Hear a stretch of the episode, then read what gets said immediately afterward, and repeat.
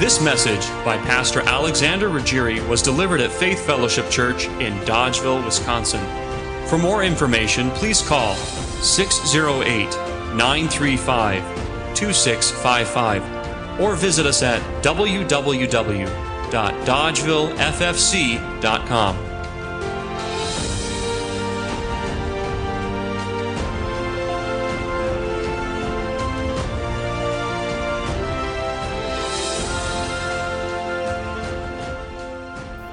Pastor Alex here.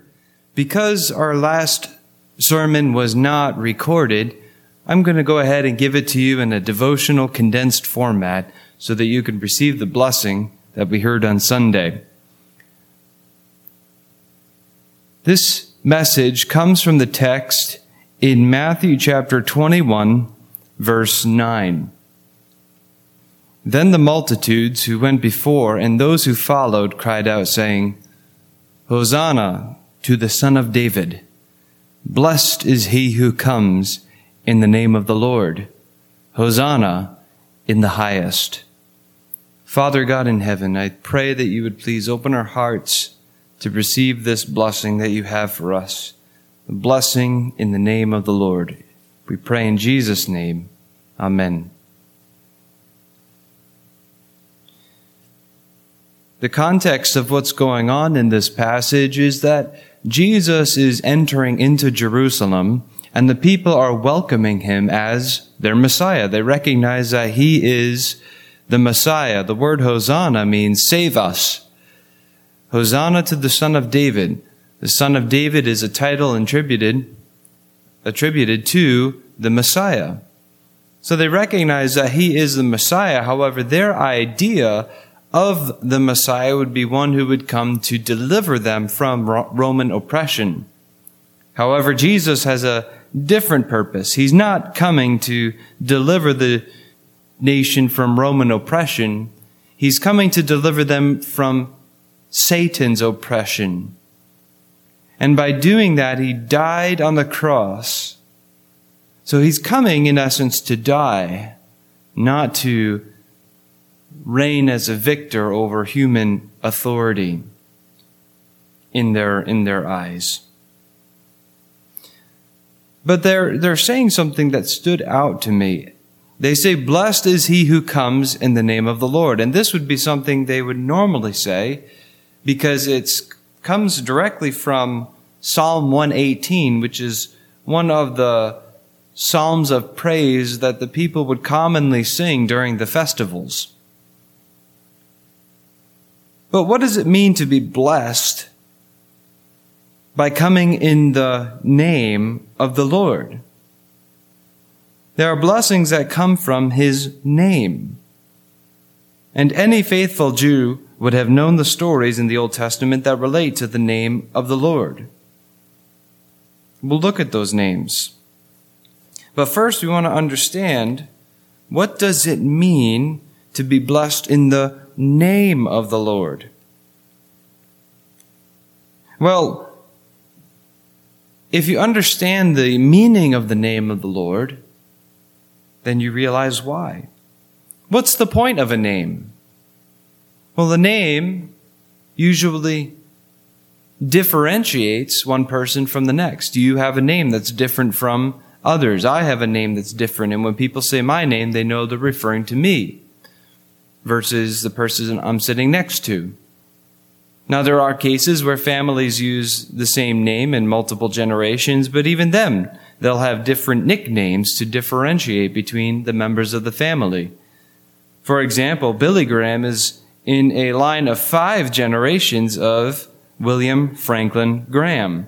You have Billy Graham's father, which was, who was uh, Frank Graham, then Billy Graham, Franklin Graham, Will Graham, and finally Quinn Graham, which I believe might come from the idea of the fifth, Quinn. So the name differentiates between persons. It's the same with God. Did you know God has a name? God has a name. Anytime you read in the Old Testament the word Lord, capital L O R D, that refers to the name of God, which is Yahweh in the Old Hebrew. And when you read in Exodus chapter 3, verses 9 to 14 and 15, you read that the meaning of God's name is I am. Moses asks God, Who should I say sent me when I go to the Israelites? And God says, Tell them that I am has sent you. So God's name is connected with his being. And that means that any association with the name of the Lord, the name of Yahweh, is connection to his being, all that he is, and therefore all that he gives and does. So God wants to bless you, and those blessings come from being in his name.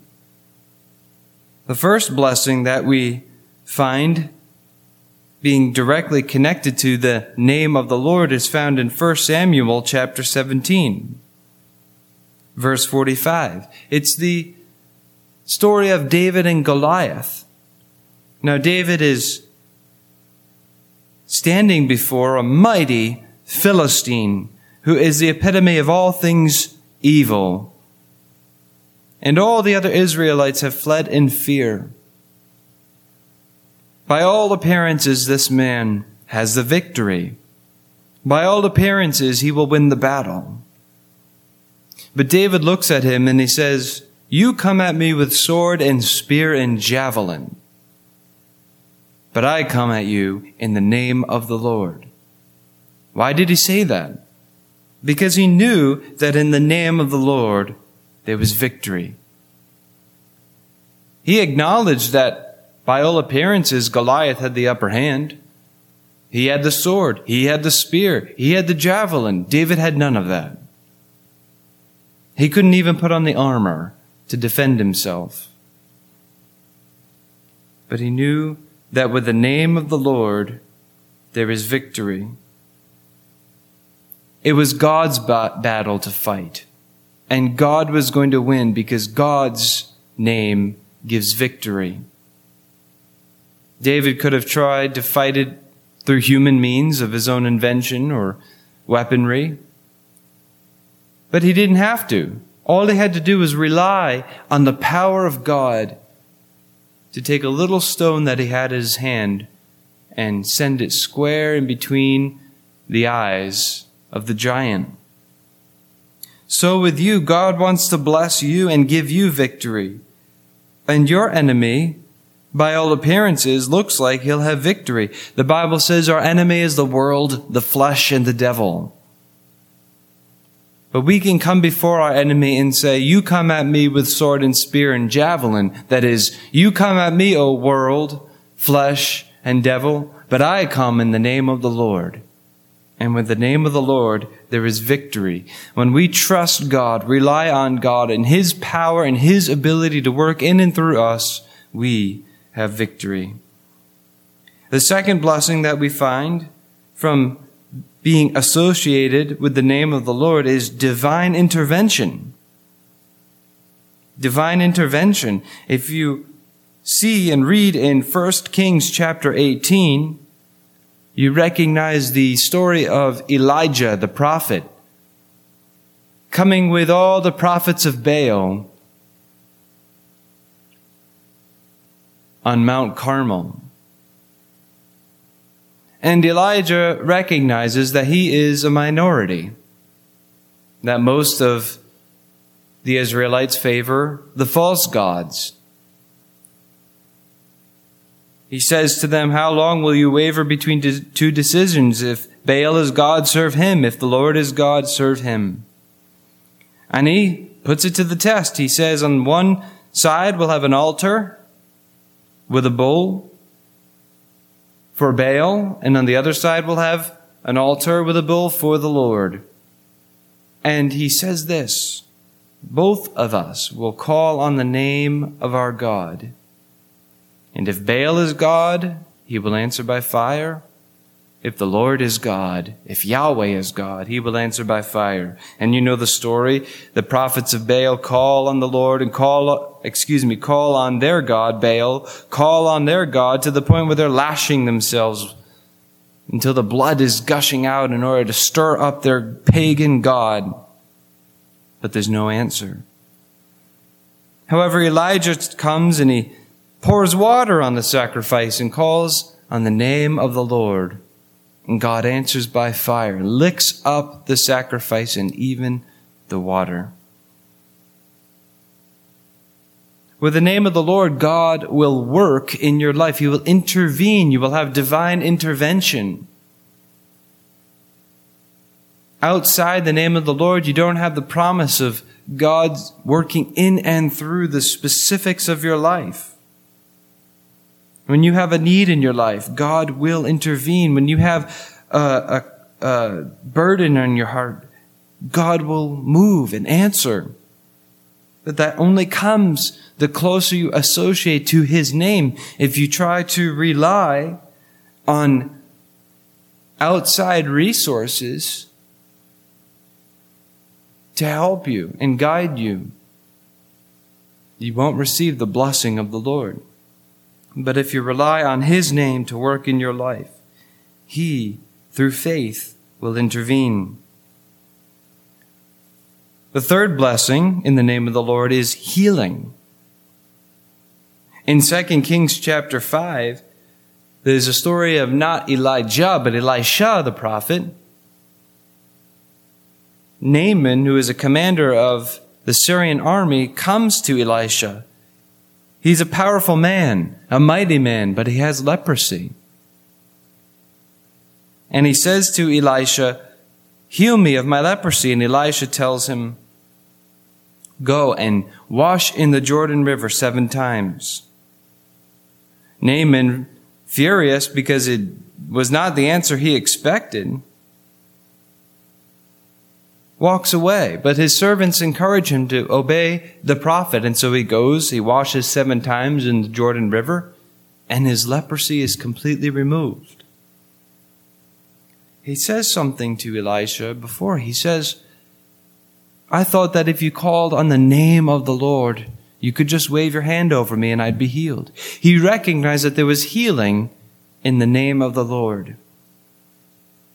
Now, there's no greater picture in the Bible of sin than that of leprosy.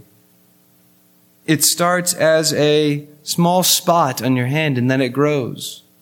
And it overtakes your whole body until eventually you're losing fingers and toes and limbs. And it will completely destroy its host. It's the same with sin. It starts as, as a little compromise. It starts out as a little giving in, a little desire for pleasure. And it eventually grows and grows and grows until it eats you alive. Sin may have a season of feeling good, but eventually it will destroy you. The Bible says the wages of sin is death. But the blood of Jesus shed on the cross is a fountain for healing. And in the name of the Lord, that healing can be applied. So when we are going through our Christian lives and we stumble into sin, or we give in to temptation, we feel the guilt. We see the effect it has had on our lives. In the name of the Lord, we can have healing. We can come to the Lord and ask for forgiveness, confess our sins, and He is faithful and just to forgive us of our sins and purify us from all unrighteousness. If you're struggling deeply with a sin, God wants to heal you and help you have that victory, but it only comes in the name of the Lord. The fourth blessing that comes from the name of the Lord is that of refuge. It's not a story, but the book of Proverbs, chapter 18, verse 10 says, The name of the Lord is a strong tower. The righteous run to it and are safe. You see, the picture there is that the name of the Lord is like the edge of a castle, a tower that is on high. And being in this tower, you are safe from all your enemies down below. That's very true that the name of the Lord is, ref- is refuge, safety. There are so many people who are suffering today. Uh, imagine a current situation, uh, a war torn country. The, re- the people there, the citizens there, they were living everyday lives like us, making investments, career plans, family plans. They were building their futures. But all that was taken away in an instant. And if they put their refuge in those things, it's gone. You can't have refuge or safety in the things of the world. But the Bible says that the name of the Lord is a strong tower. And if you trust in the Lord and rely on Him, no matter what happens to you in your life, you will be safe. Your soul will be safe in Him. The fifth and final blessing in the name of the Lord is that of salvation. You see, all these blessings, there are so many more, but all these blessings that we've looked at mean nothing and have nothing for you if you are not saved. Joel chapter 2 verse 32 says, Whoever calls on the name of the Lord shall be saved. You see, Jesus came into this world to bring us to God. He came to be the exact representation of God. He came to be Emmanuel, God with us. And we have sinned. We are God's enemies. If we have not repented of our sins and trusted on Christ, we are his enemies.